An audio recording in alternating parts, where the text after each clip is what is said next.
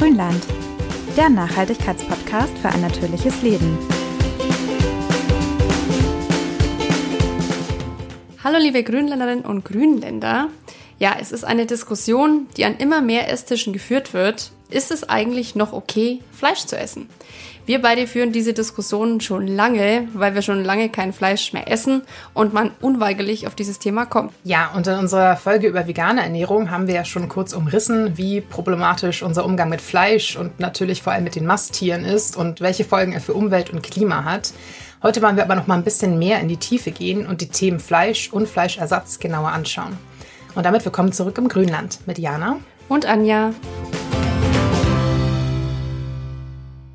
Ja, bevor wir jetzt ganz allgemein darüber sprechen, was an Fleischessen so problematisch ist, erzählen wir noch mal ein bisschen was von uns. Jana, warum hast du denn aufgehört, Fleisch zu essen und vor allem wann? Bei mir, ich glaube, ich war so sechzehn. Ja, sechzehn. Okay. Und hatte dann zu dem Zeitpunkt irgendwie auch schon länger drüber nachgedacht. Ich hatte es auch mal kurz versucht, aber irgendwie nicht lange durchgehalten. Mal so ein Jahr vorher oder so. Und ich muss sagen, bei mir kam ich eigentlich echt nur darauf, weil zwei gute Freundinnen von mir schon längere Jahre auch vegetarisch gegessen haben. Ansonsten irgendwie so im Umfeld hatte ich das überhaupt nicht, aber die beiden, und dann hat man halt schon öfter mal drüber gesprochen und ich habe mir irgendwie immer mehr Gedanken darum gemacht. Und ich war eh so der Typ Mensch, ich habe immer nur so die Standardsachen, so Rindfleisch, Huhn gegessen, so ungefähr. Also alles, was so Richtung Kalb oder Wild oder Kaninchen, also alles, was irgendwie so süß war oder so, habe ich eh schon immer nicht, nicht essen wollen. Mhm. Und dann war halt irgendwann so die Frage, okay, aber wenn du das Tier nicht isst, wieso dann das andere? Und irgendwie, ja, so dieser, diese Vorstellung, totes Tier zu essen, hat mich halt irgendwie immer mehr angeekelt oder so, weiß ich nicht. Also ich mochte es einfach nicht mehr, diese Vorstellung. Und dann habe ich einfach aufgehört. Und wie gesagt, an einem zweiten Anlauf habe ich es dann auch durchgezogen. Und habe dann auch relativ schnell wirklich nichts mehr vermisst. Und jetzt weißt du ja, du hast mich ja angesteckt letztes Jahr. Und äh, mit der veganen Ernährung, nee, gar nicht, sorry, ist ja cool. Genau, da war ich am Anfang natürlich auch noch ein bisschen laxer und habe ab und zu nochmal wieder Käse oder Milchprodukte, was auch immer, gegessen. Und mittlerweile aber auch eigentlich gar nicht mehr. Also jetzt ziehe ich das eigentlich ziemlich konsequent durch. Und wenn irgendwas halt nicht da ist, keine Ahnung, wenn ich zum Beispiel keine Hafermilch für meinen schwarzen Tee bekomme, dann trinke ich den halt pur. So, also ja, geht ja auch. Das ziehe ich jetzt halt recht konsequent durch, genau. Und es ist ein... in den allermeisten Fällen auch kein Drama. Also jetzt gerade am Wochenende zum Beispiel hatte mein kleiner Neffe Taufe. Da gab es halt auch Catering mit so, weißt du, so Platten, also so Schnittchen und so weiter. Und da hatte ich mein Bruder halt einfach vorher geschrieben. Ich so, hey, wie sieht's aus? Was gibt's so zu essen? Sonst nehme ich mir was mit. Ja. Und dann habe ich mir halt einfach belegte Brote selbst von zu Hause mitgenommen. Also das ist halt irgendwie auch kein Drama, finde ich, wenn man ein bisschen vorplant irgendwie. Und ansonsten kann man halt nicht alles essen. Ja. Wie war es bei dir? Also ich war halt schon immer ein sehr naturnahes Kind. Also ich habe halt im Regen Schnecken beobachtet und und hier Tiere und hier Tiere und fand die immer toll. Und irgendwann ging das halt auch so über, dass man sich irgendwie denkt, okay, warum ist das eine jetzt irgendwie süß und das andere halt nicht? Also eigentlich wie bei dir. Ja. Das kam bei mir relativ früh. Ich habe es aber nach wie vor gegessen, weil mir als Kind das auch nicht so klar war. Also die Kühe bei uns im Dorf, das war schon immer ein Demeterhof. Also ich bin damit aufgewachsen, dass Kühe auf die Weide gehören und Auslauf brauchen. Mhm. Aber das waren für mich halt immer Milchkühe. Ich habe mir halt nie als Kind Gedanken gemacht, was passiert mit denen, wenn die jetzt sterben oder nicht mehr so viel Milch geben. Das war für mich halt einfach kein Thema. Und dann ja. habe ich im Studium, als ich halt angefangen habe, für mich selber zu kochen, generell ein bisschen mehr darauf geachtet, Gemüse zu essen, aber halt auch eher wegen so Gesundheitsgedanken. Und dann habe ich in meinem ersten Semester eine Fotoreportage gemacht in einer Schlachterei. Uh, das ist natürlich hardcore. Tatsächlich nur, also es war das Thema mittelständisches Unternehmen, das war so ein völlig abstraktes Thema, ich habe keine Ahnung, also mittelständisches Unternehmen war das Thema. Und die Eltern meiner besten Freundin hatten eine Metzgereikette, kann man eigentlich schon fast sagen, die hatten am Schluss zwölf Filialen irgendwie. Da habe ich ja gedacht, hey cool, spare ich mir den Umweg, da irgendwie ganz offiziell jemanden per Mail anzuschreiben und so, sehr geehrte Damen und Herren und so ein Zeug, und habe das bei denen halt gemacht, aber ich fand die Bilder einfach grauenvoll. Ich weiß gar nicht, also ich habe ja keine geschlachteten Tiere gezeigt, kein Blut und und kein sonst was, aber diese ganze Atmosphäre hatte einfach sowas Unangenehmes, also es war, also dieses mhm. weiß gekachelte und Männer in diesen weißen Lederschürzen, und es war einfach, ich weiß nicht, es war für mich so ein totales so, okay, nee, also. Und ab dem Zeitpunkt habe ich auch gehört, Fleisch zu essen. Da war ich so neunzehn, mhm. neunzehn und habe eigentlich mit ganz kurzen Ausnahmen seitdem auch nie wieder was gegessen. Und das, ja, wie ich, wie ich dann vegan geworden bin, darüber haben wir ja schon ausführlich gesprochen. Genau. Ja, ich glaube, so wie uns äh, ging das irgendwie, oder geht das halt viel, ne? Also, dass man eigentlich erstmal so diese krasse Kluft zwischen lebendigem Tier und diesem Stück Fleisch oder Wurst oder was auch immer hat. Ja. Und bei einigen wie bei uns kommt dann, glaube ich, irgendwann so diese Realisation so, ah, okay, nee, das gehört schon zusammen. Aber bei vielen halt irgendwie nicht. Also ich sag mal, gewisserweise ja, also klar wissen wir es alle, aber ich glaube, viele wollen sich das gar nicht so bewusst machen im Alltag. Also dieses abgepackte Fleisch aus dem Kühlfach hat dann halt einfach gar keine Berührungspunkte mehr zum Tier. Also die meisten wollen ja auch keine Knochen am Fleisch oder sowas. Also dann gibt man, ne, gibt so Dino-Nuggets und Bärchenwurst und diesen ganzen Kram, dann auch für mhm. die Kinder vor allem. Und das ist halt eine total interessante Entwicklung auch, finde ich. Weil man merkt halt so, dass das Tierschutz uns eigentlich immer wichtiger ist. Dass wir halt mittlerweile auch viel mehr darüber gelernt haben, dass Tiere Gefühle haben und natürlich auch soziale Wesen sind und so weiter. Und unsere westliche Gesellschaft wird ja generell, da sprechen wir beide ja auch immer drüber, irgendwie immer emotionalisierter. Und dieses Tiere töten passt halt irgendwie nicht mehr so ins Weltbild, habe ich das Gefühl. Und ja. deswegen wollen wir auch einfach diese, diese Beziehung da gar nicht mehr herstellen. Das wurde auch mal ganz interessant aufbereitet in so einer Quarks-Reportage. Die verlinken wir euch natürlich mal in den Shownotes. Die heißt Fleisch, warum wir Tiere lieben und trotzdem essen. Und das war echt ganz interessant zu sehen. Also ein großer Teil der Folge, da haben die halt gefilmt, wie sie live auf dem Weihnachtsmarkt Weihnachtsgänse geschlachtet haben. Mhm. Ja, das klingt erstmal hart und ist natürlich auch nicht so schön zu sehen, in Anführungsstrichen. Aber das war natürlich total lustig, denn das waren an sich super glückliche Gänse. Die haben auch gezeigt, wie die aufgewachsen sind und so. Die hatten ein richtig schönes Leben. Das waren Freilandgänse, die wurden ohne Medikamente oder irgendwas großgezogen.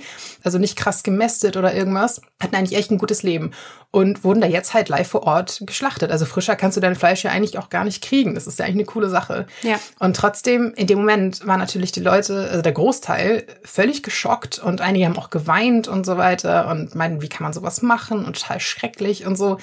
Haben aber gleichzeitig auch gesagt, ja, aber Fleisch esse ich halt trotzdem, ne? Ich mag halt nur jetzt nicht dabei zugucken. So. Ist ja oft so. Mhm. Das fand ich echt, fand ich echt interessant. Es kamen aber auch einige positive Kommentare. Einige meinten auch so, ja, ist völlig in Ordnung und das gehört dazu. Man sollte das viel öfter zeigen und so.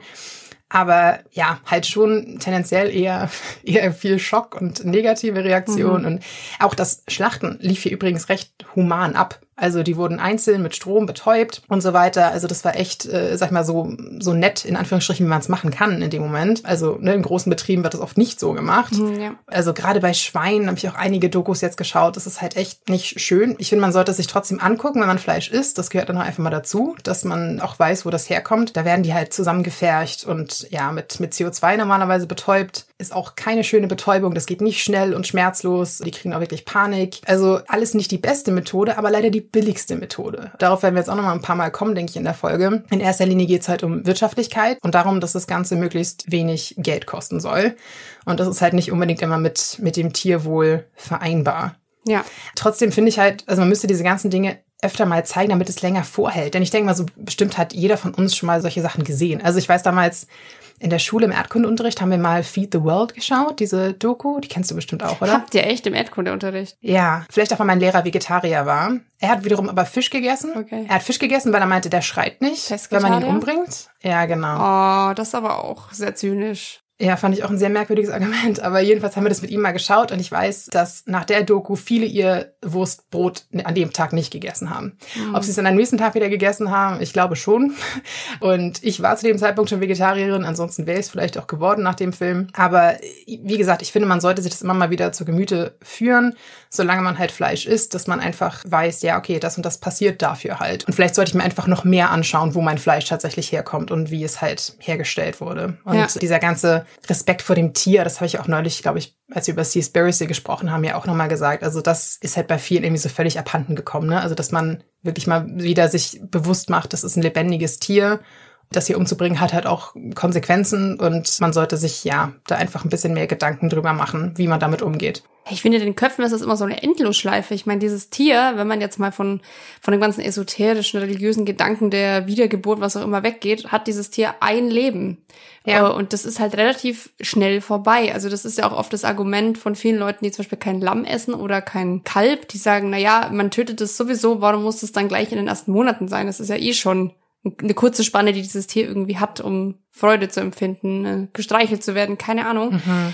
Und man muss ja auch sagen, dieser Gedanke, dass ähm, also dass man diese Schlachten auch so so abgrenzt und damit gar nichts zu tun haben will, ist ja relativ neu. Also wie gesagt, bei meinem Papa, der ist neunzehnhundertvierundfünfzig geboren, in den sechzigern also, wo er sich halt noch wissentlich dran erinnert, hatten meine Großeltern ein Hausschwein. Mhm. Und das ist eigentlich erst so mit der Industrialisierung ja gekommen, dass das Schlachten irgendwie so ein bisschen, ja, neudeutsch outgesourced wurde. Früher war das an der Tagesordnung zu Hause. In den ersten großen Städten gehörten Tiere auf der Straße noch zum Stadtbild eigentlich. Und dann hat es eben angefangen, dass man das so ein bisschen, ja, fast dämonisiert in einen Stadtrand irgendwie drängt. Das Handwerk, klassisches Handwerk, ich meine, Metzger ist, Metzgerschlachter ist ein Ausbildungsberuf. Ja. Das wurde jetzt Fließbandarbeit. Das war dann auch nicht nur schlecht für die Menschen, da haben auch, glaube ich, viele ihren Job gelassen, sondern natürlich in erster Linie für die Tiere. Und wir haben es alle gesehen bei Tönnies und so weiter, was es letztlich bedeutet, wenn man so ein, ja, so ein Industriezweig einfach so krass auf Effizienz trimmt eigentlich. Fleischproduktion ist heute komplett industrialisiert, monopolisiert, die Mastbetriebe werden immer größer und halten oft Tausende von Tieren. Ein Viertel der in Deutschland geschlachteten Schweine wird in nur vier Fleischfabriken geschlachtet. Ja. Und übrigens schlachten wir generell, also in meinen Augen viel zu viel. Wir schlachten in Deutschland fünfundzwanzig Tiere pro Sekunde. Also das finde ich schon ziemlich übel, wenn man mal hochrechnet, eine Minute, fünfundzwanzig mal sechzig, das sind schon Zahlen, da wird's mir schon schwindelig, da brauche ich noch gar nicht so viele Nullen. Und weltweit sind es sechshundert Milliarden im Jahr. Ganz kurz zur Erinnerung, wir haben gerade sieben, irgendwas zerquetschte Milliarden Menschen auf der Erde und wir schlachten im Jahr sechshundert Milliarden Tiere, also das ist schon heftig. Ich will jetzt auch nicht irgendwie so wie unsere Elterngeneration werden. Früher war auch nicht alles besser. Aber früher wurde natürlich auch Fleisch gegessen, ganz klar. Aber halt nicht so in den Massen wie heute. Und das ist halt das Problem. Also generell Fleisch zu essen ist jetzt mal abgesehen von ethischen Gesichtspunkten ja nicht verwerflich. Es ist nur die, die schiere Masse und wie es dafür eben produziert werden muss, dass man es sich halt auch leisten kann durch alle Gesellschaftsschichten. Ja. Und vor der Industrialisierung, das kann man ganz gut sehen, wie sich das entwickelt hat, also so im neunzehnten Jahrhundert, aß man im Schnitt so zweihundertfünfzig Gramm Fleisch pro Woche und einmal die Woche halt so den klassischen Sonntagsbraten, da freuten sich dann auch alle drauf und sonst wo wurde es halt eher ein bisschen bescheidener. Und heute sind es aber fast fünfmal so viel, also eins Komma zwei Kilo Fleisch in der Woche. Im Vergleich zu zweihundertfünfzig Gramm. Also fünfmal so viel innerhalb von ne, zwei Jahrhunderten circa. Das ist schon heftig. Ja, das ist natürlich nicht nur eine, eine, ja, eine Essgewohnheit, die sich da geändert hat, sondern ein kompletter Lebensstandard einfach. Eine komplette Lebenswelt hat sich da eigentlich verändert. Ja, und es ist halt auch kein Wunder, dass immer mehr Fleisch gegessen wird, denn es ist ja auch schon längst kein Luxusgut mehr, wie es halt damals noch war, sondern wird oft, wir kennen das alle, spottbillig angeboten. Dann ja sogar auch noch irgendwie ins Angebot gepackt. Und das Schlimme ist auch tatsächlich, Discounter machen bis zu viermal mehr Umsatz beim Hackfleisch aus Sonderaktionen zum Beispiel. Also wenn mhm. der ganze Spaß dann irgendwie nur noch, keine Ahnung, einen Euro pro halbes Kilo oder was auch immer kostet. Ich habe da ehrlich gesagt gar nicht so die Referenz, weil ich einfach nie gucke, wie, wie teuer Fleisch ist. Ich auch nicht, ich weiß es nicht. Logischerweise, ich, ich kaufe es ja nicht. Aber das, das ist schon Wahnsinn, wie unfassbar billig das ist. Also es ist nicht mehr günstig, es ist wirklich billig. An diesem Kaufverhalten hat tatsächlich bisher auch diese Kennzeichnung verschiedener Haltungsformen nichts verändert. Das habt ihr bestimmt auch schon gesehen. Die wurden ja von der Initiative Tierwohl entwickelt. Es gibt vier verschiedene. Eins ist die schlechteste, vier ist die beste und die ist dann auch meistens Bio. Was da genau die Kriterien sind, die sind natürlich ein bisschen umfangreicher. Das könnt ihr gerne selbst nachlesen. Das verlinken wir euch in den Shownotes. Kleiner Spoiler-Alert, Auslauf im Freien gibt's erst ab Haltungsform vier. Alles darunter hat ja nicht mal ein Fenster. Ich glaube, ab Stufe drei haben sie zumindest ein Fenster oder sowas, wo dann vielleicht mal ein bisschen Luft reinkommt. Und die Betriebe, die dieses Tierwohl-Label auf ihre Produkte drucken dürfen, werden aber zumindest kontrolliert. Also zumindest laut offizieller Mitteilung.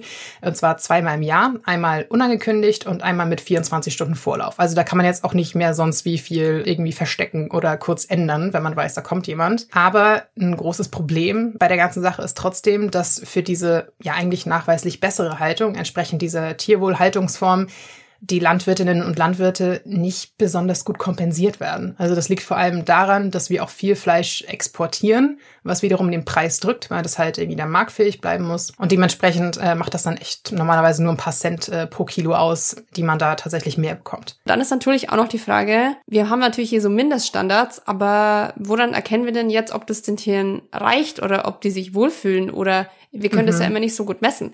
Da haben wir ja auch schon mal drüber gesprochen, über diese S W R zwei Wissenserie ähm, Wir und das Tier, und da gab es ja diese Folge auch Tiere essen. Da gab es ja dieses Interview mit einer Verhaltensbiologin, die Ziegen für ein bundesweites Forschungsprojekt möglichst artgerecht halten wollte.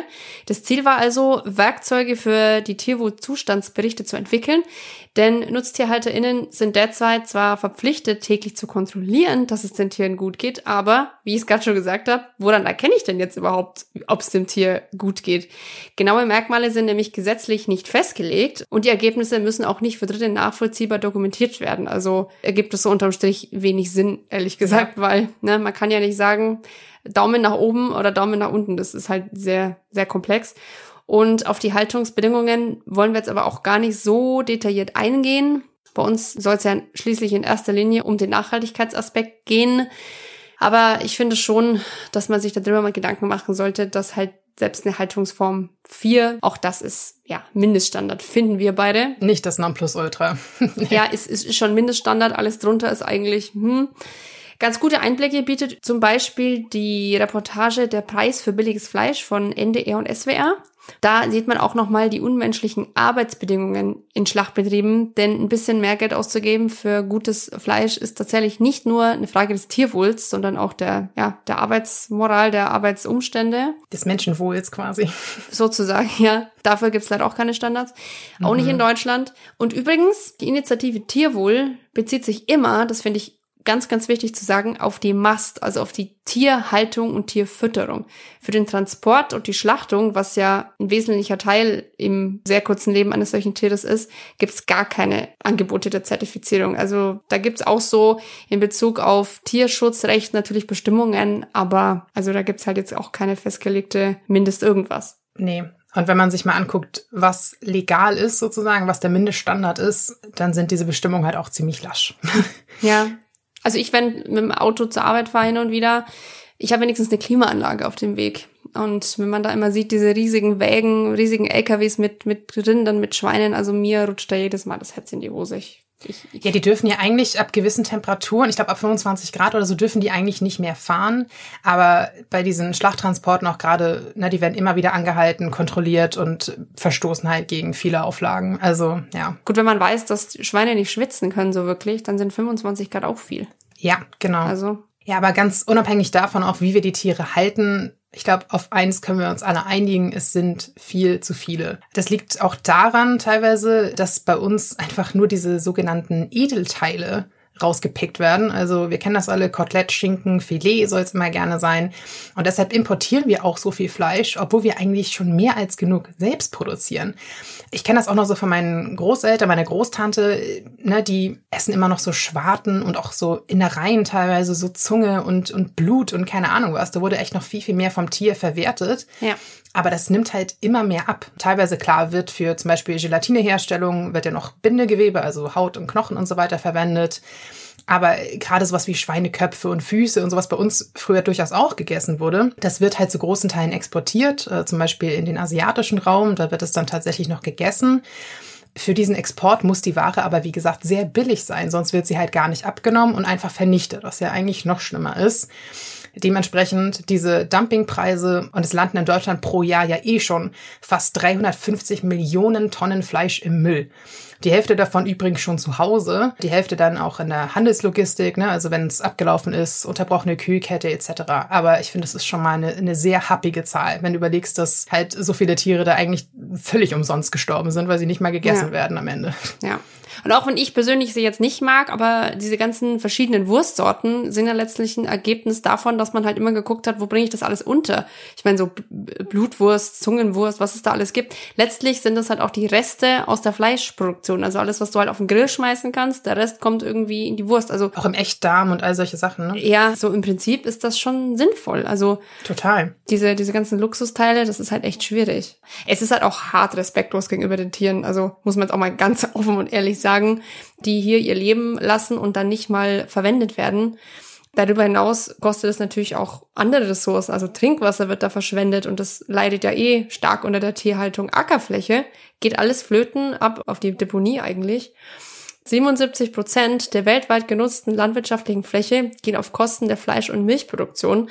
Vor allem, was ich immer so krass finde, gar nicht mal für die Tiere selber, sondern für deren Futtermittel. Mhm. Diese Tiere und diese Produkte decken aber nur siebzehn Prozent des weltweiten Kalorienbedarfs. Also siebenundsiebzig Prozent der Fläche für siebzehn Prozent des Kalorienbedarfs. Ja. In Deutschland bauen wir auf mehr als der Hälfte der landwirtschaftlich genutzten Fläche Futter an.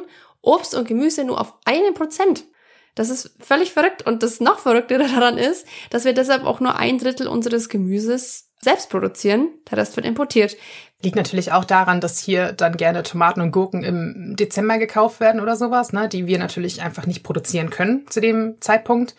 Aber ja, das ist schon, schon auch krass, finde ich, wenn man das mal so gegeneinander aufwiegt. Ja, ist auch wieder eine Preisfrage. Ich weiß nicht, wenn du in liebevoller Handarbeit auch im Winter in deinem Gewächshaus irgendwie Tomaten hochziehen würdest, die könnte ja kein Mensch bezahlen. Das ist natürlich dann das Nächste, ne? Selbst bei mir jetzt im Supermarkt, wenn ich da so schaue, da kostet das Kilo Tomaten außerhalb der Saison locker fünfzehn Euro oder sowas in Bioqualität. Ja. Also das ist schon gewaltig. Ein Kilo Fleisch kriege ich deutlich günstiger, sagen wir mal so, auch selbst wenn es importiert ist. Ach, definitiv. Tiefkühl, Hackfleisch und sowas, das kriegst du ja für ein paar Euro. Also das ist, das ist gar kein Stress, ja. Ja, und obwohl wir so viel anbauen bei uns, reicht das Futter für die Nutztiere nicht. Schließlich ist Deutschland der größte Fleischproduzent Europas. Deshalb importieren wir zusätzlich Millionen Tonnen Futter, allen voran Soja. Jetzt werde ich gleich wieder die lauten Stimmen hören, oh, Soja, Tofu, da sind dann ja die Veganer schuld. Nee, tatsächlich ist das nicht so. Denn für den Anbau von Soja zerstören wir massenhaft Regenwald. Außerdem werden Indigene für die Monokulturen brutal enteignet, müssen selbst hungern. Und jetzt kommt's, circa achtzig Prozent des Sojas landet eben nicht als veganes Produkt auf dem Teller, sondern im Trog von Nutztieren. Und das mal Ganze mal in Zahlen. fünfzehn Prozent werden für Margarine, Bratfett oder Kosmetika verwendet. Nur etwa sechs Prozent der weltweiten Sojaernte werden tatsächlich zu Produkten wie Tofu, Sojajoghurt, Sojasauce oder Misopaste. Mittlerweile kann man aber sogar auch Sojaprodukte aus Österreich kaufen. Mache ich regelmäßig, gibt es auch einige Firmen, denn Soja ist tatsächlich eine Pflanze, die auch bei uns wächst. Ja, vor allem jetzt, wo es immer wärmer wird, ne, können wir auch solche Sachen besser anbauen. Tatsächlich, ja. Außerdem ist es natürlich immer effizienter, das Soja einfach selbst zu essen, als es zu verfüttern und dann das Tier zu essen, das das Soja gegessen hat. Soja hat einen sehr, sehr hohen Eiweißanteil. Das macht es ja so beliebt bei Veganern. Mhm. Und den Zwischenschritt, darüber haben wir ja auch in unserer veganen Folge schon oft gesprochen, kann man sich eigentlich sparen. Man kann das auch einfach selbst direkt essen, ohne Zwischenwirt sozusagen. Auch wenn zum Beispiel Masttiere mittlerweile auf extreme Effizienz gezüchtet sind, muss man rund sieben pflanzliche Kalorien verfüttern, um eine tierische Kalorie zu erzeugen. Und ja, wenn man es direkt gemacht hätte, hätte man sich sehr viel gespart. Ja, so ist es. Und natürlich auch immer zu bedenken, dieses ganze Futter muss ja auch irgendwann wieder raus. Wir kennen den natürlichen Kreislauf. Klar, wir haben es auch schon, denke ich, alle gehört. Dann landen viel zu viel schädliche Substanzen in unserem Grundwasser und in der Luft. Etwa Nitrat, Ammoniak und natürlich das extrem klimaschädliche Methan. Also allein im letzten Jahr zum Beispiel waren circa drei Viertel der Methanemissionen in der Landwirtschaft auf die Rinder- und Milchkuhhaltung zurückzuführen. Zur Erinnerung, Methan ist circa fünfundzwanzig Mal so klimawirksam wie C O zwei. Also selbst wenn es im Vergleich zu C O zwei weniger ausgestoßen wird, richtet es halt viel mehr Schaden an in der Atmosphäre. Und wir haben aber auch schon mal darüber gesprochen in unserer Selbstversorgungsfolge, glaube ich, ne? Mhm. So Richtung Permakultur und so weiter. Es heißt nicht, dass Tierhaltung immer schlecht ist. Also das wollen wir auch mal irgendwie als Gerücht aus der Welt schaffen. Werden Nutztiere wirklich in, in kleinen Herden auf sehr großen Weiden gehalten und auch tatsächlich am besten jeden Tag oder zumindest alle paar Tage umgesiedelt, dann ist das sehr gut und auch wichtig für die Böden. Also dann sind sie nämlich auch in der Lage, wieder viel C O zwei zu speichern. Tatsächlich sind Wälder und Böden nach unseren Meeren nämlich die größten C O zwei Speicher der Welt. Mhm. Und das Problem ist nur, dass durch den aktuellen halt extrem übermäßigen Futteranbau und natürlich auch die Beweidung ein großer Teil des gespeicherten C O zwei wieder freigesetzt wird. Das ist eigentlich das Problem hier tatsächlich. Und ja, dazu kommen natürlich noch ganz viele andere Probleme.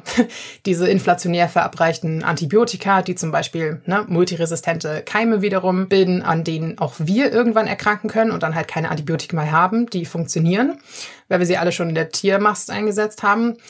Pestizide, Herbizide, das ist alles nochmal ne, ganz komplexe Themen für sich. Die wollen wir auch alle gar nicht jetzt angehen. Da könnt ihr euch natürlich auch gerne nochmal selbst informieren.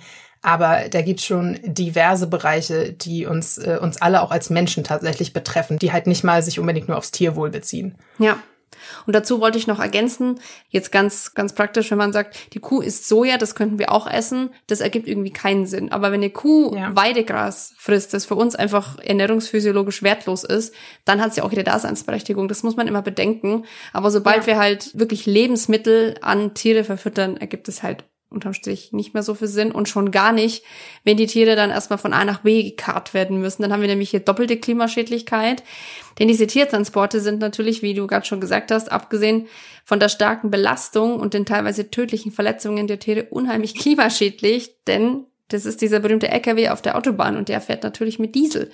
Also auch nicht sonderlich sinnvoll und auch diese gesetzlichen Vorgaben, die es gibt, sind aber relativ niedrig und selbst die werden halt auch nicht immer eingehalten. Ja. Hört man ja auch immer wieder, dass dann so völlig dehydrierte Tiere da irgendwie durch die Gegend gekarrt werden. Man muss sich ja nur mal selber überlegen, wie man sich fühlt in einem, in einem Auto ohne Klimaanlage, ohne Wasser, drei Stunden in der prallen Hitze auf der Autobahn. Das ist einfach nicht schön. Dazu muss man jetzt auch kein Tierfreund unbedingt sein, um zu sehen, dass das nicht so richtig dolle ist. Ich glaube, es lässt sich eher vergleichen mit so einem völlig überfüllten Zug oder so einer U-Bahn, weißt du, wo oder du so, ja. nur stehen musst, eigentlich nur gehalten wirst von den anderen Leuten, die viel zu nah an dir dran stehen und dann stinken auch noch alle und die Luft ist furchtbar. Ich glaube, so ungefähr kann man sich das eher vorstellen. Ja. Ja. Und mancher mag jetzt vielleicht sagen, naja, die Tiere gehen ja eh zur Schlachtung. Ganz zynisch gesagt, was kümmert's mich? Aber tatsächlich ist es gar nicht so, dass die Tiere immer zum Schlachthof gebracht werden. Den meisten Nutztieren steht nämlich der erste Transport schon kurz nach der Geburt bevor. Ferkel oder Küken zum Beispiel werden in spezialisierten Betrieben in großen Massen produziert, in Anführungszeichen, und dann nach kurzer Zeit ohne Elterntiere in Stunden oder sogar tagelangen Fahrten in Aufzucht- und Mastbetriebe gebracht, die sich oft in anderen Bundesländern und auch im Ausland befinden, denn, na, das ist natürlich auch wieder günstiger. Kleinere regionale Bauernhöfe und Metzgereien werden immer stärker durch die großen Riesen der Tierhaltung und Schlachthöfe verdrängt. Und auch unter dem Kennzeichen der Effizienz werden kleinere regionale Bauernhöfe und Metzgereien, Schlachtereien immer stärker durch wenige große industrialisierte Tierhaltungsbetriebe und Schlachthöfe verdrängt. Also werden diese Tiertransporte immer häufiger und dadurch auch länger. Warum werden die Tiere so weit gefahren, wenn man sie dort dann sowieso schlachtet? Naja, Transporte von lebenden Tieren sind in der Regel billiger als der von Fleisch in speziellen Kühltransporten. Ganz blöd gesagt sind die Tiere ihre eigene Konservierungsmaschine, denn da fließt Blut durch die Adern. Die Tiere haben die gleiche Körpertemperatur, die kühlen sich quasi selbst, während du natürlich Fleisch aufwendig kühlen musst, spezielle Kühlwägen brauchst und das ist teuer. Also fährt man sie lebendig, damit sie länger frisch bleiben. Ja, auf tierischen Lebensmitteln müssen außerdem keine Angaben über den Transport des Tiers gemacht werden. Teilweise kann man das trotzdem erkennen. Hier nochmal ein ganz kurzer Tipp. Zum Beispiel das Label für mehr Tierschutz des Deutschen Tierschutzbundes erlaubt nur Tiertransporte von maximal vier Stunden. Ähnliche Regelungen haben die ökologischen Anbauverbände Bioland, Naturland und Demeter. Aber auch hier möchten wir darauf hinweisen, das sind natürlich Mindeststandards. Also vier Stunden sind natürlich schon viel. Es wäre deutlich sinnvoller, ihr habt hier einen Hof in der Nähe, wo ihr wisst, da ist auch ein Schlachter mit dabei oder ein Schlachter in der Nähe. Ich finde auch vier Stunden sind immer noch äh, ziemlich viel. Und vor allem halt, wie gesagt, unter den Bedingungen, ne? Und ich meine, man weiß halt auch gar nicht, wie das Zeitempfinden von diesen Tieren halt ist. Ne? Also ich meine, wir können realistisch sagen, okay, jetzt ist es zwölf Uhr, ja. ich fahre los, um vier bin ich da. Das weiß so ein Tier halt nicht. Das kann sich für die halt auch noch viel, viel länger anfühlen. Genau, und Anja hat ja gerade schon ein paar Bio-Labels angesprochen. Wollen wir natürlich auch noch mal kurz drauf eingehen, denn klar, viele Leute sagen, ja, ach, aber ich kaufe ja hauptsächlich Biofleisch, damit bin ich ja fein raus. Aus biologischer Landwirtschaft stammen bei uns nur gut drei Prozent der Rinder und circa anderthalb Prozent der Hühner und Schweine. Also so viel Biofleisch könnt ihr also gar nicht kaufen, selbst wenn ihr wolltet. Und übrigens stammt auch das meistens aus Massentierhaltung. Und natürlich muss man auch sagen, Bio ist nicht gleich Bio. Ich glaube, da werden wir auch nochmal eine eigene Folge mhm. zu machen, um dann ein bisschen durch dieses Siegelwirrwarr durchzusteigen. Das ist halt auch nochmal ziemlich kompliziert, wie da die einzelnen Regelungen sind. Und da möchte ich auch nochmal ganz kurz sagen, weil das immer so ein Argument ist in meinem Elternhaus. Es ist völlig egal, in welchem Laden ihr das kauft. Also meine Eltern sind immer so, ja, wir kaufen doch nicht bei Massentierhaltung. Aber ich sage dann immer, alles, was ihr nicht im Bioladen kauft oder halt generell Bio, ist Massentierhaltung. Und selbst mit dem Bio-Label kann es noch Massentierhaltung sein. Und weil ihr dafür, sage ich jetzt mal, in einem Discounter weniger zahlt als in einem Supermarkt, hat der Supermarkt deswegen nicht die besseren Haltungsbedingungen, sondern da ist einfach nur der Einkaufspreis höher. Also weil das verwechseln die Leute ja. oft. Wenn ich jetzt sage, ich gehe zu einem Discounter, da ist das spottbillig, das kann ja nur Mist sein. Je mehr ich dafür zahle, desto besser ist die Tierhaltung. Ah, uh-uh, desto mehr streichen die Firmen ein. Ja, das ist genauso wie das Argument, das Markenprodukt ist besser als das No-Name-Produkt. Genau, ganz genau. Das hat genau. damit also, auch nichts zu tun, du zahlst für ja, die Marke. Genau. Ja. Ja, genau, über diese ja oft wirklich katastrophalen Bedingungen in der Massentierhaltung wollen wir jetzt auch gar nicht sprechen. Da findet ihr genügend Artikel, Bücher und Videos. Ich denke, da haben wir auch alle schon einiges gesehen und äh, gehört.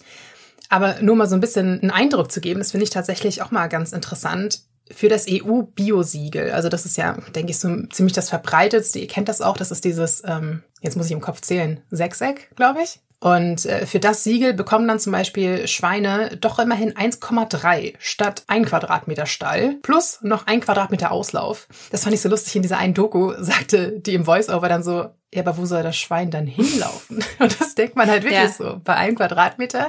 Und vor allem, es ist ja nicht so, dass jetzt jedes Schwein dann eine eins Komma drei Quadratmeter Box mit einem schönen kleinen Auslauf bekommt. Nee. Die sind natürlich trotzdem mit mehreren Tieren in einem Stall und es wird dann halt hochgerechnet sozusagen. Bei Geflügel doch dann schon fast Luxus. Da teilen sich dann nur zehn statt fünfundzwanzig Tiere ein Quadratmeter. Ein Quadratmeter für zehn Tiere. Wenn man sich das mal bewusst macht, ne, wie winzig ein Quadratmeter eigentlich ist. Und bekommen dann auch noch vier Quadratmeter Auslauf dazu. Also immerhin das. Aber wenn man sich mal überlegt, dass zum Beispiel Schweine eigentlich ja sehr reinliche Tiere sind. Die haben ja immer diesen schlechten Ruf, also schmutzige Tiere. Das sind sie halt überhaupt nicht. Die trennen zum Beispiel so die Bereiche für Toilette und Schlafen eigentlich sehr klar ab in ihrem Stall. Aber logischerweise geht das auf so einer Fläche mhm. überhaupt nicht. Klar, hier können sich die Tiere normalerweise zumindest im Stroh wälzen und müssen nicht auf hartem Spaltenboden liegen. Sieht ein bisschen hübscher aus, ne? Ich finde, das tut so was fürs Herz, wenn das Tier auf Stroh liegt. Definitiv. Ja, da haben wir ja. eben das Gefühl, es ist, ist, ist besser. Aber was ja für, für Schweine zum Beispiel ganz essentiell ist, ist dieses Suhlen im Schlamm. Schweine suhlen sich ja zum Beispiel wirklich zum Kühlen. Wie Anja schon sagte, die können nicht schwitzen. Sie brauchen also diesen Schlamm, um sich runterzukühlen. Und es dient auch als Schutz vor Sonnenbrand, also wie eine Sonnencreme im Prinzip, die Schweine normalerweise auch nicht haben. Oder auch um Insekten zu beseitigen. Also das ist tatsächlich eigentlich eine sehr sinnvolle Sache. Aber all das geht logischerweise nicht, wenn man nur diesen kleinen Strohauslauf hat. Und klar, die kriegen auch ein bisschen Entertainment ab einer gewissen Haltungsstufe. Da ist dann, weiß nicht, da hängt dann so ein kleiner Ball an einem Seil oder so. Das ist schon, ist schon sehr hochklassig. Ja, aber das ist, ich wollte gerade sagen, das ist aber dann schon High-Class. Und vor allem, wir wissen ja eigentlich alle auch, wie wahnsinnig intelligent Schweine sind. Also die können ja auch sehr schnell Tricks lernen und so weiter, teilweise echt schneller als Hunde und so weiter. Also die sind, die sind sehr klug und logischerweise so ein Ball an einem Seil oder was auch immer die dann bekommen letztendlich, ja, fordert die halt intellektuell nicht wirklich heraus. Übrigens auch diese Kastenstände, ne, kennen wir glaube ich auch alle, die sind auch beim E U-Biosiegel durchaus noch erlaubt zum Abferkeln. Mhm.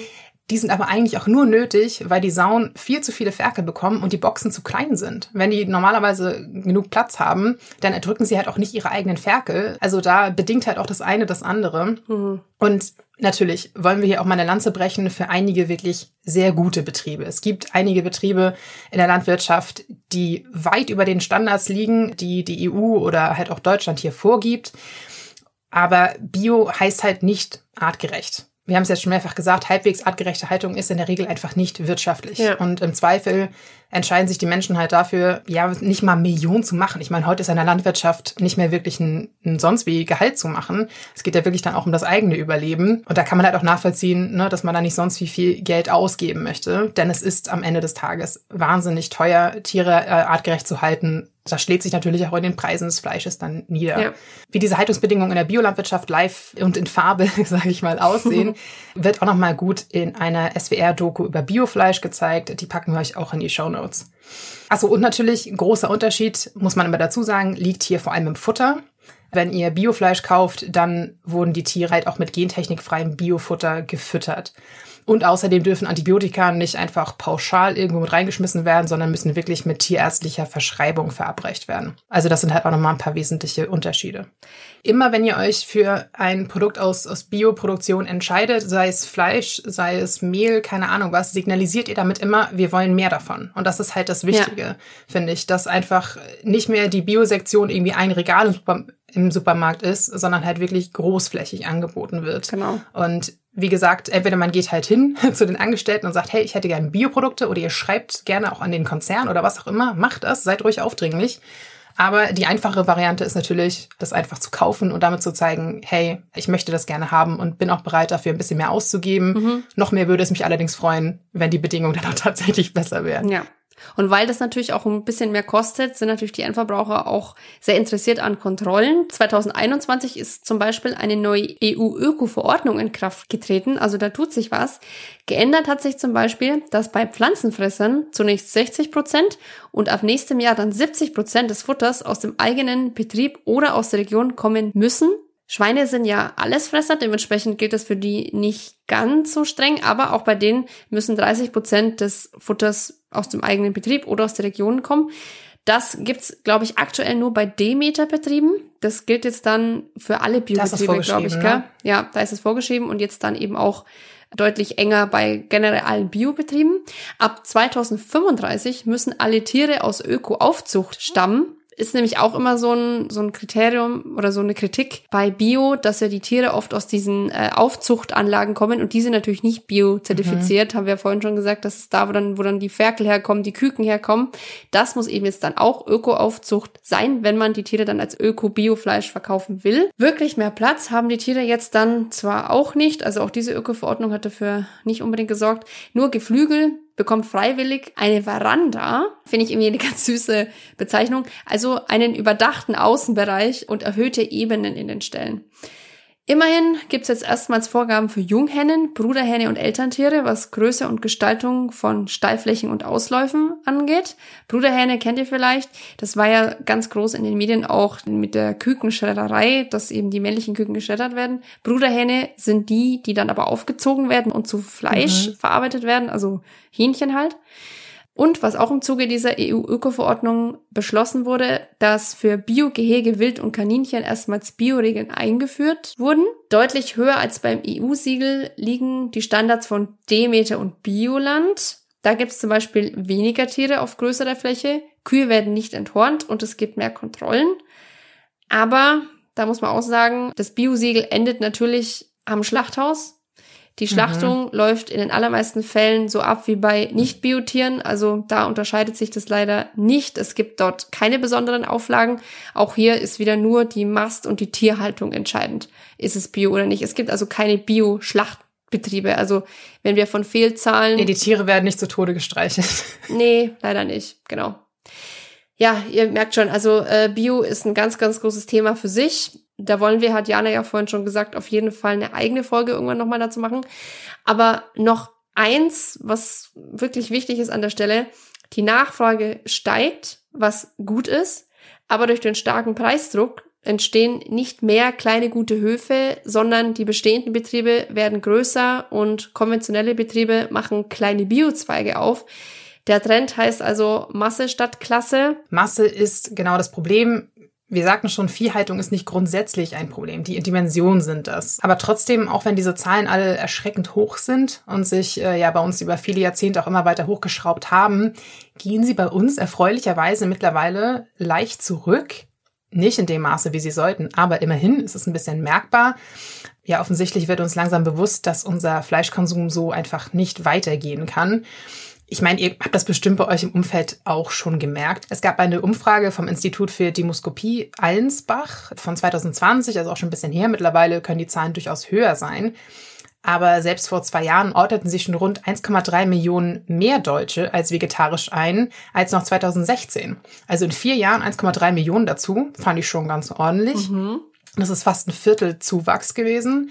Und bei den VeganerInnen waren es etwa dreihunderttausend Menschen Zuwachs. Klingt nicht viel, aber das ist ein Anstieg um rund einundvierzig Prozent. Also da sieht okay. man mal, wie wie klein die Gruppe vorher war. Also das das jetzt schon auch ganz schön deutlich. Und wie gesagt, die Zahlen sind schon wieder zwei Jahre alt. Und insgesamt gaben da übrigens knapp acht Millionen Deutsche ab vierzehn an, kein Fleisch zu essen.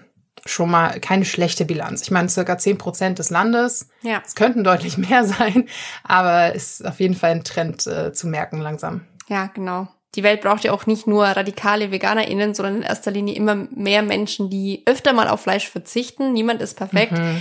Gerade die, die nur ab und zu auf Fleisch verzichten oder eben gerade frisch umgestiegen sind auf vegan oder vegetarisch, greifen gerne zu Ersatzprodukten. Es macht den Umstieg irgendwie leichter, es ist lecker, man mhm. vermisst nichts in der vegetarisch-veganen Ernährung. ist auch sinnvoll für den ökologischen Fußabdruck schon mal definitiv, aber auch das sollte man nicht in Massen essen. Das hat verschiedene Gründe. Zum einen ist es natürlich stark verarbeitet. Es ist eigentlich mehr klassische Convenience-Kost. Es verbraucht mhm. viel Energie und dementsprechend ist es nicht wirklich gut fürs Klima. Also wer aus Klimaschutzgründen Vegetarier, Veganer ist, der sollte auch da ein bisschen vorsichtig sein. Trotzdem erzeugen aber natürlich diese Produkte bei der Herstellung deutlich weniger Treibhausgase als Fleisch. Aber man muss halt auch das ein bisschen ganzheitlich sehen, finde ich. Auch das haben wir ja in unserer veganen Folge schon angesprochen. Die Produkte enthalten oft viele Zusatzstoffe. Die Zutaten sind oft nicht bio. Also selbst wenn das Produkt bio ist, ist der Anteil an Bio-Zutaten nicht selten sehr gering. Und das fällt Jana und mir besonders auf, es fällt unheimlich viel Verpackungsmüll an. Weil mhm. wenn du jetzt an die Fleischtheke gehst, kannst du ja mittlerweile seit Corona auch wieder deinen Bottich mitbringen, dein, deine, deine Box irgendwie. Aber das ist halt immer alles abgepackt, weil halt auch die Zutaten oft nicht aus Deutschland sind. Das wäre eigentlich mal cool, ne? Wenn es so an der Fleischtheke so eine Abteilung quasi für vegane Produkte ja. gäbe und man die da auch unverpackt mitnimmt. Das habe ich mir noch nie überlegt, aber eigentlich wäre das richtig nice. Ja, das ist ein definitiv. Projekt der Zukunft, finde ich auf jeden Fall. Das fände ich cool, wenn es das irgendwann gäbe. Du meinst eine vegane Fleischkäsetheke sozusagen? Ja, genau. Also bei meinem Bioladen hier in der Nähe gibt's tatsächlich äh, veganen Käse aus der Käsetheke. Das ist cool, da kannst du auch mit deinem Fleisch. Mhm, also so Cashewkäse, Haselnusskäse und so Zeug, das gibt's. Nice. Das habe ich bisher noch nicht gesehen, aber ist auf jeden Fall eine, eine sehr gute Sache. Übrigens, für alle VeganerInnen, die jetzt zuhören, ihr müsst da unbedingt gezielt zu veganen Produkten greifen, denn in vegetarischen ist auf sehr viel Ei und auch Milchprodukte verarbeitet. Hier ist dann halt kein Tierwohl garantiert. Die Eier können zum Beispiel auch aus Legebatterien im Ausland stammen. Also ich meine, unterm Strich kann es halt sein, dass für so eine vegetarische Wurst zum Beispiel viel mehr Tiere gelitten haben, als für eine Fleischwurst sozusagen. Ja. Also wenn man da die ganzen Eier hat, dann noch die Bruderhähne, die vielleicht nicht aufgezogen wurden und so weiter, kann es halt sein, dass ihr damit ja letztendlich nicht viel mehr Gutes tut, als wenn ihr eine Fleischwurst gekauft habt, was halt ja irgendwie nicht so besonders sinnvoll ist. Ja, definitiv. Guckt wirklich auf die Zutatenliste, die ja eh schon ellenlang oft ist, und dann ist es doch irgendwie fast besser, man macht sich das einfach selber, man macht sein Gemüsebratling ja. selber, man kauft sich Tofu, Tempeh, keine Ahnung. Das gibt's ja mittlerweile auch schon mit Aromaten, mit Curry, mit Paprika, mit Kräutern, keine Ahnung. Das ist halt auch echt eine Gesundheitssache, ne? Also wenn man so Bratlinge zum Beispiel selber macht, wir haben da ja auch halt in unserer veganen Folge ziemlich ausführlich gesprochen, wie man zum Beispiel Proteine gut kombinieren kann und so weiter, damit die halt besonders effektiv sind am Ende, damit man die gut aufnehmen kann. Und das kann man halt einfach viel besser steuern, wenn man ne, selbst ja. sagt, okay, ich mische hier jetzt halt Quinoa und Soja und keine Ahnung was zusammen. Also da kann man sich einfach drauf verlassen, dass die ja auch am Ende einfach vollwertiger sind. Und darauf kommt es ja tatsächlich auch vielen an. Also wir beobachten das ja auch bei, bei uns, aber auch bei anderen. Wenn man sich eh schon so viel mit seiner Ernährung beschäftigt, dann achtet man ja normalerweise auch darauf, dass es gesünder sein soll insgesamt. Und klar, alles, was man selber machen kann, ist in der Regel gesünder als so ein Fertigprodukt. Ja. Wenn ihr darüber noch mehr wissen wollt, da gibt's auch eine spannende Quarks-Reportage dazu. Fleischersatz, ein Hype oder das Essen der Zukunft. Da fand ich ganz spannend. Da taucht nämlich ein ehemaliger Fleischermeister auf, der jetzt, ah, der ist cool. ja, der jetzt nur noch Fleischersatz aus heimischen Erbsen erstellt. Also sozusagen ein veganer Metzger. Oder ja, fand ich irgendwie total abgefahren. Oh, voll cool. Dann, dann sagte der im, im Voice-Over da quasi so, ja, und er hatte gute Gründe, aus der Branche auszusteigen. Und dann kommt dieser Fleischermeister und sagt, ich hatte einfach die Schnauze voll. Ja. Ja, gibt, gibt's aber viele. So gibt's viele mittlerweile. Apropos ganz neue Wege, das tun nicht nur die Metzger neuerdings, sondern auch die Fleischindustrie generell, habt ihr bestimmt auch schon gehört vom sogenannten Laborfleisch. Das Fleisch mhm. der Zukunft könnte also auch aus dem Labor kommen und trotzdem aus Tierzellen bestehen. Da gibt's ja seit einigen Jahren intensive und, und sehr, sehr, sehr, sehr, sehr teure Forschung. Ich glaube, so ein, Extrem. Ich glaube, so ein, so ein Burger kostet irgendwie mittlerweile auch immer um die mehrere tausend Euro einfach. Ich glaube, dieser erste Burger hat damals, ja, dreißigtausend Euro oder sowas ja, gekostet. Ja. Also die hoffen, dass sie sich, glaube ich, irgendwann mal, wenn es richtig marktreif ist, so bei zehn Euro oder sowas pro Burger einpendeln. Was aber natürlich trotzdem weit über dem liegt, was du momentan halt für Fleisch bezahlst. Ja, also das ist definitiv kein marktreifes Produkt. Egal, ob man das jetzt am Ende essen möchte oder nicht, ist es schon eine sehr interessante Forschung auf jeden Fall, wie die das dann irgendwie austüfteln ja. und so. Und ich habe mir auch schon oft Gedanken darüber gemacht, ob ich das am Ende dann essen wollen würde oder nicht, wenn ich weiß, dass dafür kein Tier halt gestorben ist. Aber ich wäre trotzdem bei bei Nein, glaube ich. Also ich brauche das auch einfach nicht, diesen direkten Ersatz. Aber ich denke, ja. irgendwann, wie wir sagen, also zumindest für die für die Elite, sage ich mal, die sich das dann halt leisten kann, wird das garantiert kommen und äh, auch einen ziemlichen Hype erleben, das glaube ich schon. Ich bin mal gespannt, was es da dann alles gibt. Wenn die da echt so ein komplettes Steak und so ein komplettes Schnitzel irgendwie, das wäre schon sehr verrückt. Also schon krass, ja. Mega krass. Und es ist ja dann Tier und es ist kein Tier. Also ich weiß nicht, das ist wieder irgendwas, was mein Gehirn überhaupt nicht verarbeiten kann, dann glaube ich in dem Moment. Nee, aber andererseits wahrscheinlich auch total interessant für die Humanmedizin tatsächlich. Ich meine, da wird ja auch super viel daran geforscht, ne? Wie man halt Organe künstlich nachbauen kann quasi, ja. ohne, ohne dass die gespendet werden müssen und all sowas. Also es könnte natürlich auch in dem Bereich einiges voranbringen, wenn man da tatsächlich, keine Ahnung, am Ende irgendwie vielleicht einen ganzen Arm oder sowas im Labor züchten kann. Also es klingt jetzt auch irgendwie spacig, aber who knows? Irgendwas ist vielleicht irgendwann mal möglich. Genau, um das Ganze jetzt mal ein bisschen zum, zum Ende zu bringen. Natürlich können wir euch nicht vorschreiben, ob und wie viel Fleisch ihr esst. Ich meine, dieses ganze, ich lasse mir das nicht vorschreiben, ist ja eh immer eine große Diskussion. Ich hatte gerade am, am Wochenende wieder eine oh. sehr lange, intensive Diskussion mit meinem Papa dazu, weil ich auch meinte, ich fände zum Beispiel mal eine coole Idee zu sagen, in öffentlichen Gebäuden, also Schulen und Ämtern und so weiter, wird einfach in den Kantinen kein Fleisch angeboten. Wieso soll ich mit meinem Steuergeld das bezahlen? Die Leute können ja auch außerhalb zu Hause Fleisch essen. Und dann mein Vater sofort, ja, aber das ist ja ein Verbot und warum soll ich mir das verbieten lassen? Das ist eine freie Entscheidung. Ja, also long story short, wir können es euch nicht vorschreiben und bisher versuchen sie auch keine Parteien, das vorzuschreiben. Ist nach diesem wahnsinnigen Aufschrei damals, nach dem Veggie Day, da den die Grünen mal vorgeschlagen haben. Aber trotzdem, Fleischkonsum ist einfach keine persönliche Entscheidung. Es geht nicht darum, ob ihr Klavier oder Flöte spielt oder ob ihr lieber, keine Ahnung, blonde Haare haben wollt. Das hat einfach Auswirkungen auf uns alle. So wie es aktuell läuft in diesem unfassbaren Umfang, in dieser industrialisierten Maschinerie, die da irgendwie läuft, betrifft es uns einfach alle und vor allem unsere Zukunft. Und ja, dementsprechend, wenn ihr wirklich aktiven Klima- und Tierschutz und, wie wir alle wissen, damit auch Menschenschutz betreiben wollt, dann wirklich höchstens ein- bis zweimal die Woche gerne Fleisch essen, so wie es halt ne, vor ein, zweihundert Jahren auch noch war. Das ist halt auch nicht nur besser für die Umwelt, sondern auch nachweislich gesünder. Mhm. Also die Deutsche Gesellschaft für Ernährung empfiehlt höchstens dreihundert bis sechshundert Gramm Fleisch pro Woche und möglichst wenig davon rotes Fleisch und verarbeitetes Fleisch, also Salami, Würstchen und Co. Beides wurde mittlerweile von der Weltgesundheitsorganisation als krebserregend eingestuft. Genau, wir haben es ja schon angesprochen, wenn ihr Fleisch kauft, dann wirklich am besten von regionalen kleinen Höfen, die, die es noch gibt, unterstützt die so gut wie es geht. Man muss ja auch nicht unbedingt zum Hof fahren, also oft werden die auch auf, zum Beispiel auf dem Wochenmarkt mit dem Stand stehen oder es gibt eine kleine Metzgerei in der Nähe, vielleicht sogar auch einen Lieferservice, ne? Manchmal gibt es ja so diese, diese Boxen, die man sich da bestellen kann oder sowas von Höfen aus der Gegend.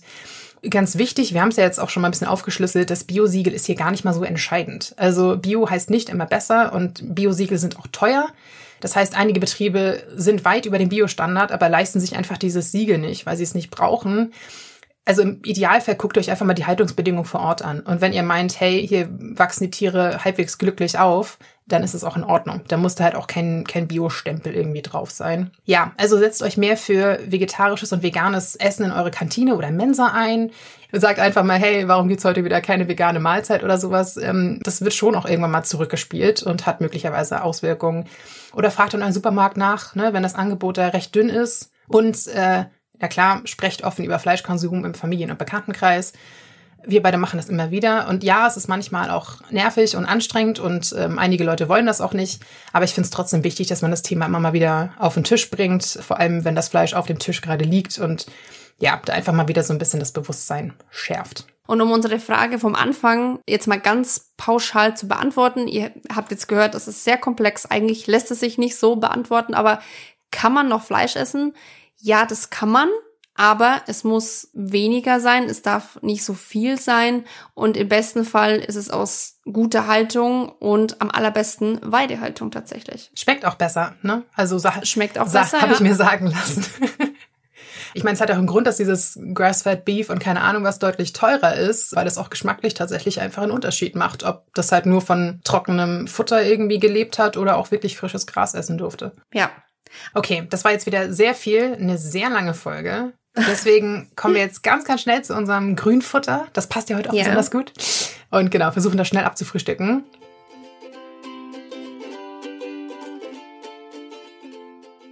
Was hast du heute? Ich habe heute mal wieder eine eine Doku dabei. Und zwar möchte ich ähm, heute mal eine Doku vorstellen zu einem Thema, zu dem wir wahrscheinlich keine Folge machen können. Und zwar von Planet E. Die mhm. haben wir, glaube ich, auch schon ein paar Mal angesprochen. Das ist ein C T F-Format. Und die hatten jetzt vor kurzem den Schwerpunkt Konsum. Da gab es verschiedene Folgen, einmal Fast Beauty, Fast Food, Fashion, Phone, Fast Furniture, auch eine sehr spannende Folge, Fast Toys, also Kinderspielzeug mhm. und Fast Tourism. Fand ich alle ganz interessant, aber besonders äh, nachhaltig, in dem Fall nachhaltig verstört hat mich die Folge Fast Beauty, mhm. denn da ging es in erster Linie um den Rohstoff Mica. Ich weiß nicht, hast du davon schon mal gehört? Ja, du hast mir neulich davon erzählt. Ich habe das halt abgespeichert ja. als so natürliches Glitzer und wahrscheinlich besser als genau. Plastikglitzer im, im Make-up oder ja Puder, Rouge und solchen Sachen ist das ja oft irgendwie drin, ne? Oder Lidschatten oder sowas. Ganz genau. Also Mica ist in seiner Rohfassung ein, ein Mineral, das halt einen natürlichen Schimmer hat.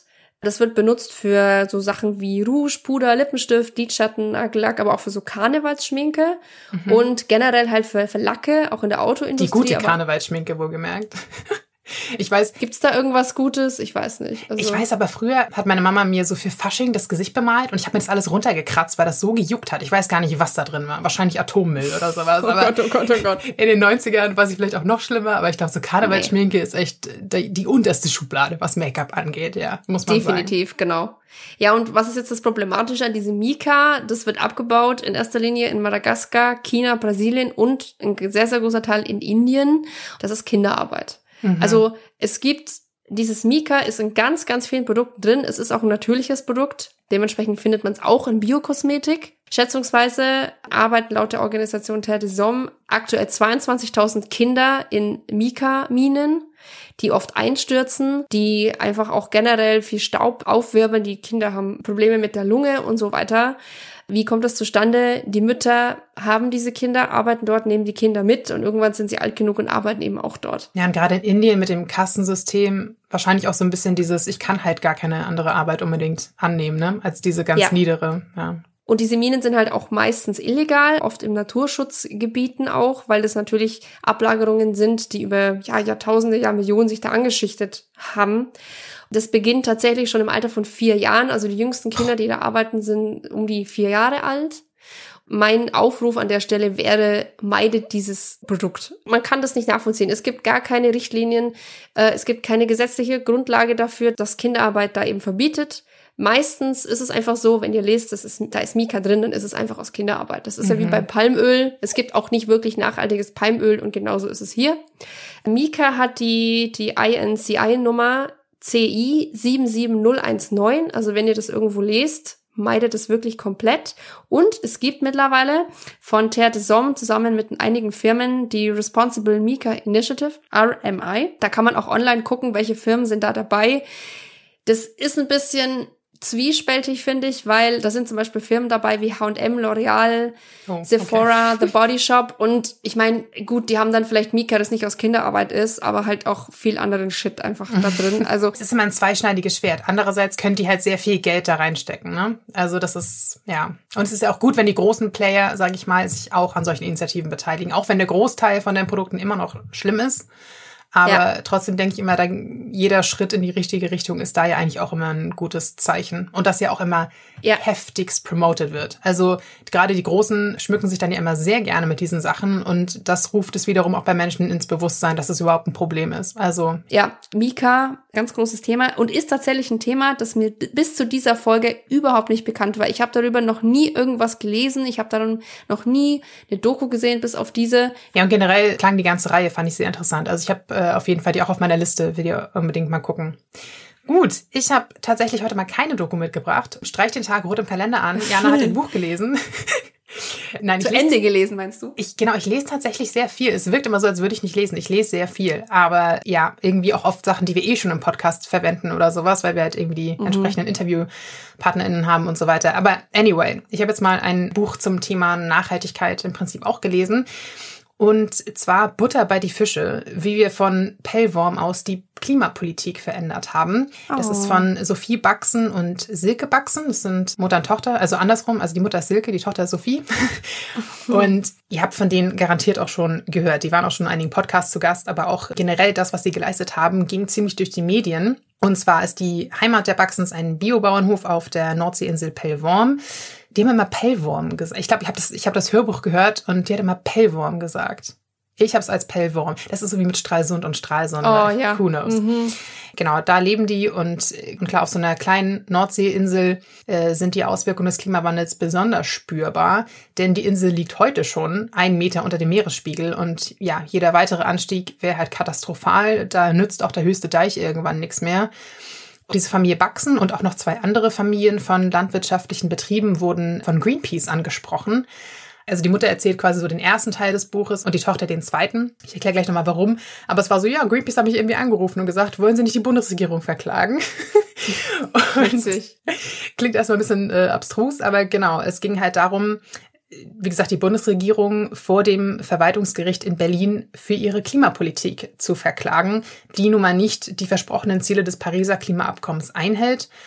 Long story short, wir kennen das Ergebnis, glaube ich, nach anderthalb Jahren Vorarbeit wurde diese Klage dann abgelehnt, was natürlich erstmal äh, ja, ein großer, heftiger Schlag war irgendwie für diese ganze Arbeit und Hoffnung, die da reingesteckt wurde. Aber daraus entwickelte sich dann die berühmte Verfassungsbeschwerde.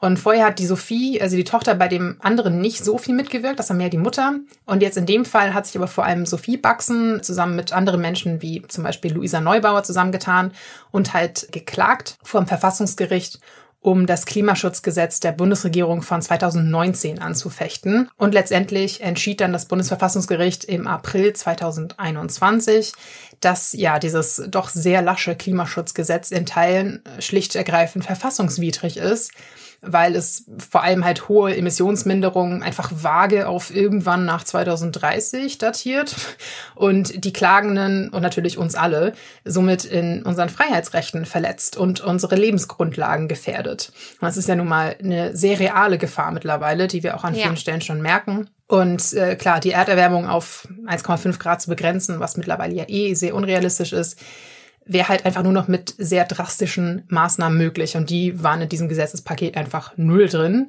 Mhm. Und der Gesetzgeber wurde dann verpflichtet, beim Klimaschutz drastisch nachzubessern.